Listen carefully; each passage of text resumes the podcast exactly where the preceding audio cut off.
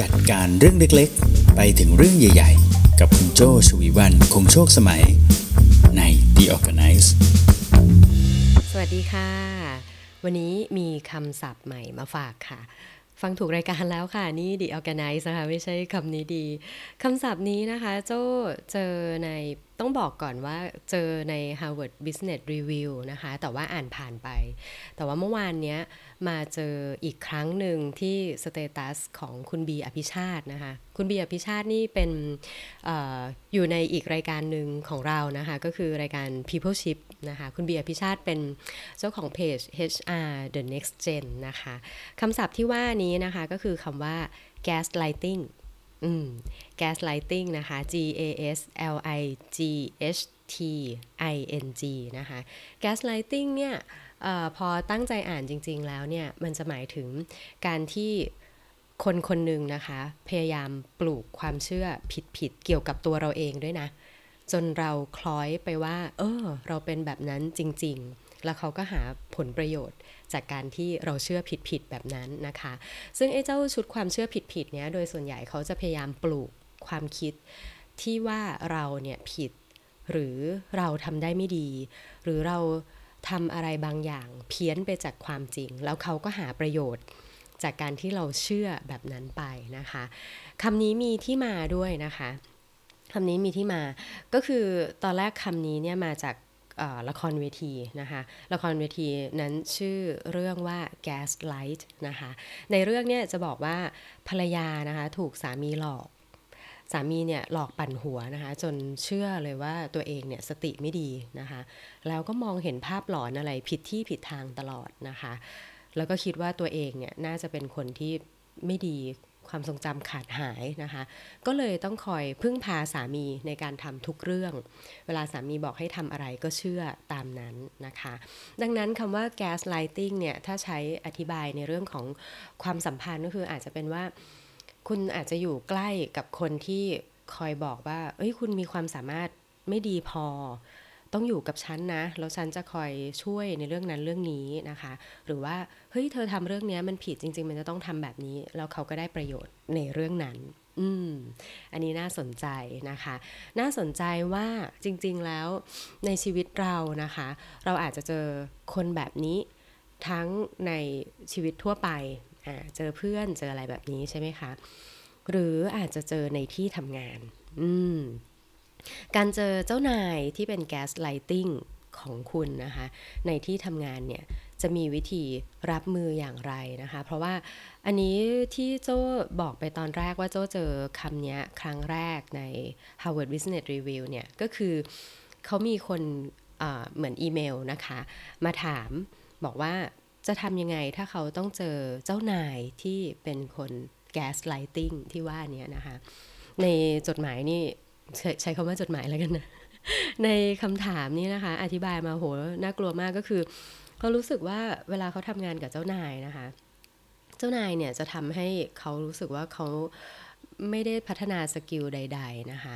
มากไปกว่านั้นเขารู้สึกว่าเจ้านายเนี่ยมีชุดความคิดที่ผิดแปลก แล้วเขาก็ไม่ได้รู้สึกว่าเรื่องนั้นเป็นเรื่องถูกต้องนะ แต่เจ้านายกำลังพยายามทำให้เขาเชื่อว่าแนวความคิดเนี้ย มันถูกต้องแล้วก็ลดทอนประสิทธิภาพในการทำงานของเขาลงไปนะคะ ทีนี้ Harvard Business Review นะคะ ก็เลยเอาคำถามนี้นะคะ ไปถาม ถามคุณแมรี่นะคะ คุณแมรี่แอปบาเจนะคะ ซึ่งเป็นนักเขียนหนังสือนะคะ หนังสือเล่มนั้นชื่อว่า managing up how to move up win a work and succeed with any type of boss นะคะ ดูท่าทางคุณแมรี่จะเป็นผู้เชี่ยวชาญด้านเจ้านายนะคะ ก็เลยเอาคำถามนี้ไปถามคุณแมรี่นะคะ มาฟังคำตอบนะคะว่าคุณแมรี่มีวิธีรับมือกับเจ้านายที่มีลักษณะเป็นแก๊สไลติงก็คือเจ้านายที่ชอบปลุกชุดความคิดแปลกๆ ผิดๆ ใส่ตัวคุณนะคะแอบข้อแรกเลยนะคะ คุณแมรี่บอกว่า make sure it really is gaslighting นะคะ ให้แน่ใจก่อนว่าสิ่งที่คุณเผชิญ สิ่งที่คุณเจอนะตอนนี้เป็นภาวะแก๊สไลติงจริงไหม ไม่แน่นะ บางทีเจ้านายเนี่ยเขาอาจจะไม่ได้พยายามปลูกฝังความคิดที่ผิด อาจจะไม่ได้พยายามทำให้คุณรู้สึกด้อยค่าลง อาจจะไม่ได้พยายามหาผลประโยชน์กับคุณ แต่เขาอาจจะเป็นนักสื่อสารที่แย่มาก คือหมายถึงว่าเขาไม่ได้มีเจตนาร้าย แต่เพียงแต่การพูดจาของเขา เป็นไปในเชิงของการดูถูก โดยที่ไม่ได้ตั้งใจ เป็นไปในเชิงของการบูลลี่นะคะโดยไม่ได้ตั้งใจนะคะอันนี้ก็ต้องแยกให้ออก คือเรื่องนี้อาจจะดูยากนะคะ แต่บางทีอาจจะต้องลองประเมินหลาย ๆ ครั้งร่วม ๆ กันนะคะ เช่นบางทีครั้งนี้เขาอาจจะประชดประชันโดยอุปนิสัยเดิมของเขาอยู่แล้วนะคะ เช่นเเจ้านายคนนี้เป็นคนที่ปกติแล้ว เวลาวิจารณ์งานให้ feedback งานนะคะ มักจะไม่ค่อย feedback ที่ตัวผลงาน แต่มักจะชอบกระทบกระเทียบกับเราผู้ซึ่งเป็นคนทำงานเสมอนะคะ เช่นออันนี้อันนี้เป็นคำที่เราเคยได้ยินนะคะ จากคนอื่นทำไมดีไซน์เป็นอย่างเงี้ยดีไซน์แบบดูผู้หญิงมากเลยอะค่ะคนทำดีไซน์นี่แบบ ชอบอะไรที่เป็นผู้หญิงผู้หญิงขนาดนั้นเลยหรือเปล่าอะไรเงี้ยแทนที่แทนที่จะวิจารณ์ที่ตัวงานใช่ไหมคะก็พาดพิงไปถึงคนอื่น หรือชอบประชดประชันนะคะอันนี้ก็คือเป็นลักษณะของคนที่มีทักษะการสื่อสารที่แย่ เพราะฉะนั้นอย่างแรกเลยเราต้องแยกให้ออกว่า เขาเป็นคน ที่ชอบดูถูกคน หรือว่าเป็นคนที่มีทักษะในการสื่อสารแย่นะคะเขาอาจจะไม่ได้ตั้งใจที่จะทำให้ชุดความคิดของเราผิดก็ได้นะคะ อันอันแรกก็คือ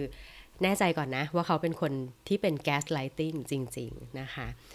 อันที่2ข้อ2นะคะ เมื่อต้องทำงานกับเจ้านาย ที่เป็น gaslighting นี้นะคะ ก็คือ document your interactions นะคะ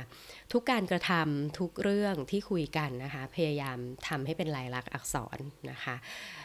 แน่ใจนะว่าเราสื่อสารเรื่องไหนไปนะคะ แล้วเขาตอบกลับหรือว่ามีความคิดอย่างไรกลับมา หรือว่าต้องการให้คุณทำอะไรกลับมานะคะ เพราะว่าจริงๆ คนที่เป็น gaslighting นะคะ ขออนุญาตใช้คำศัพท์นี้ทับไปเลยแล้วกันเนะ คนที่เป็น gaslighting เนี่ยนอกจากจะปลูกความคิดผิดผิดความเชื่อผิดผิดใส่คุณแล้วเนี่ยเขาพร้อมที่จะโกหกด้วยนะ เขาพร้อมที่จะปฏิเสธในสิ่งที่เขาเคยทำเคยพูด แล้วก็บอกว่าไม่เคยพูด คิดไปเองหรือเปล่า ไม่เคยบอกให้ทำแบบนี้เลยนะ คิดไปเองหรือเปล่าคำว่าคิดไปเองหรือเปล่าเนี่ยมักจะเป็นคำที่ติดปากของชาวแก๊สไลติงนะ คือเขาจะพยายามทำให้เราสับสนว่า เอ๊ะ หรือเราเป็นอย่างนั้นจริง ๆ เอ๊ะหรือเราไม่ได้ทำอย่างนั้นจริง ๆ เอ๊ะหรือเรางงนะคะ เพราะฉะนั้นการรับมือกับคนที่บิดพลิ้วไปมาเรื่อย ๆ แบบนี้นะคะด็อกิเมนต์หรือการสื่อสารเป็นลายลักษณ์อักษรสำคัญมาก บันทึกเป็นเมมโมก็ได้นะคะหรือว่าอาจจะมีลักษณะให้เขา acknowledge ก็คือเซ็นหรือว่า reply อีเมลกลับมานะคะ แบบนี้ก็ได้เป็นต้นนะคะ โอ้สองข้อนี้ทำไมดูน่ากลัวจังการรับมือกับคนแบบนี้นะคะ ซึ่งจริงเจ้าว่าบางทีมันอาจจะไม่ได้เป็นแค่เจ้านายนะ คนรอบข้างหลาย ๆ อย่างก็อาจจะเป็นไปได้ มาค่ะข้อ 3 protect your mental health นะคะ ก็คือพยายามดูสุขภาพใจอยู่เสมอๆนะคะ คือจริง ๆ แล้วเนี่ยการการที่เรารับมือกับคนที่พยายาม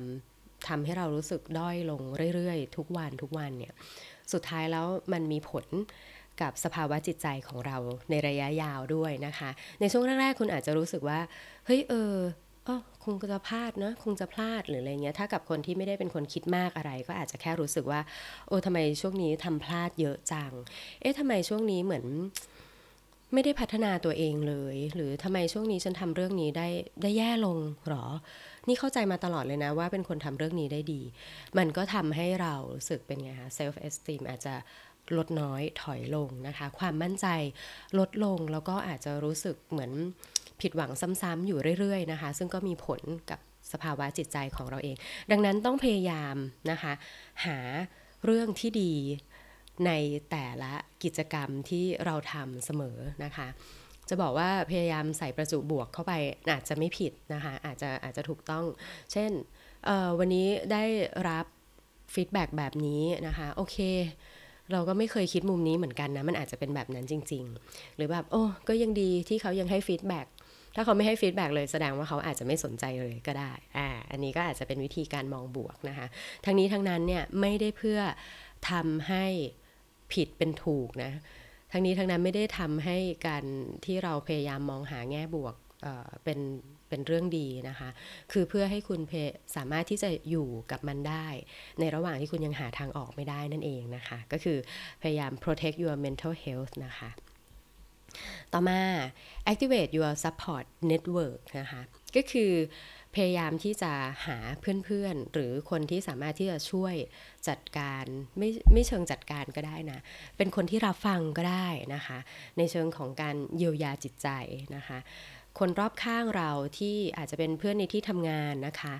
เพื่อนในที่ทำงานเนี่ยอาจจะรับฟังได้ในประมาณหนึ่งนะคะ แต่คนที่อาจจะอยู่นอก การทำงานนี้นะคะ อาจจะฟังคุณได้ในอีกลักษณะหนึ่งก็ได้นะคะ แต่ต้องแต่เรื่องนี้สำคัญนะ คือการคุยเรื่องในที่ทำงานกับคนนอกบริษัทเนี่ย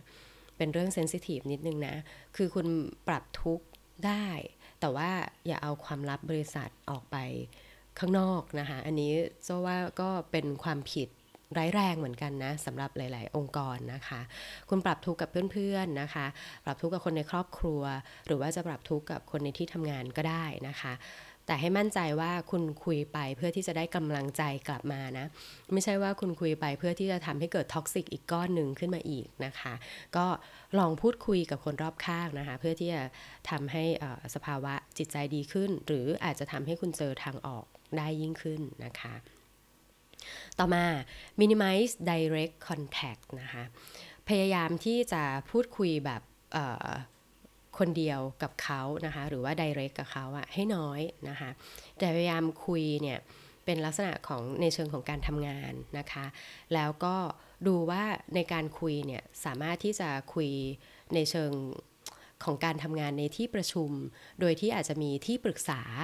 เป็นคนกลางในการพูดคุยแต่ละครั้งก็ได้นะคะ เช่นแบบในการพูดคุยเกี่ยวกับเรื่องงานตัวนี้หรือว่าในการ feedback การทำงานของคุณในเรื่องนี้ คุณอยากให้มีอีกทีมหนึ่งมาร่วมรับฟังด้วยได้ไหม หรือว่าความเห็นนี้จาก boss ที่ให้มาเนี่ย เราขอฟังความคิดเห็นที่แตกต่างจากอีกคนหนึ่ง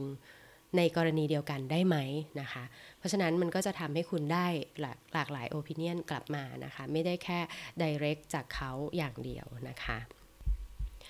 ต่อมาค่ะ confront or escalate with extreme caution นะคะเขาบอกว่าการโต้กลับนะคะ หรือการตอบโต้บอส หรือคนที่เป็นลักษณะ gaslighting เนี่ยเป็นเรื่องที่ต้องทำโดยระมัดระวังอย่างมากเลยนะคะเพราะว่าจริงคนที่มีภาวะเป็น gaslighting เนี่ยเขาจะมีภาวะของการหลงตัวเองนะในนี้จะใช้คำว่า narciss นาซิซึมนะคะ ก็คือมีภาวะของการหลงเงา หลงในความสามารถหลงในความเชื่อของตัวเองมากพอในระดับที่จะพยายามไป manipulate ไปพยายามครอบงำ คนรอบข้างได้นะคะ ดังนั้นถ้าคุณจะไป confront หรือว่าจะไปต่อต้านเนี่ยเขาก็จะมีอีโก้ชุดอีโก้ของเขาที่พร้อมที่จะ bounce กลับนะคะเขาอาจจะทำให้คุณขายหน้าต่อหน้าประชาชนเลยก็ได้นะคะ เช่นแบบ เออทำไมพี่ทำแบบนี้ อืมก็ไม่เคยบอกให้ทำอย่างนี้มาก่อนเลย แล้วทำไมถึงทำเองล่ะ ใครจะไปรับผิดชอบ การกระทำนี้ของคุณได้ในเมื่อผมไม่เคยบอกเลยหรืออะไรแบบนี้เป็นต้นนะคะ ดังนั้นการที่จะลุกขึ้นมาต่อต้านนะคะ หรือว่าเผชิญหน้ากับเขาเนี่ยก็จะต้องเตรียมตัวอย่างระมัดระวังเลย เพราะเขาก็จะไม่ยอมเสียหน้าเช่นกัน แล้วก็อาจจะกลายเป็นโอกาสที่เขารู้สึกว่าอะนี่แหละเป็นโอกาสดีที่เขาจะได้แต้มต่อนะคะ ดังนั้นคุณต้องเคลียร์ให้ชัดเลยนะว่า ถ้าคุณจะตอบโต้เขาเนี่ยคุณต้องลิสต์ออกมาเลยว่าอะไรนะคะ คือเรื่องที่คุณรับไม่ได้นะคะ หรืออะไรคือความผิดอะไรคือหลักฐาน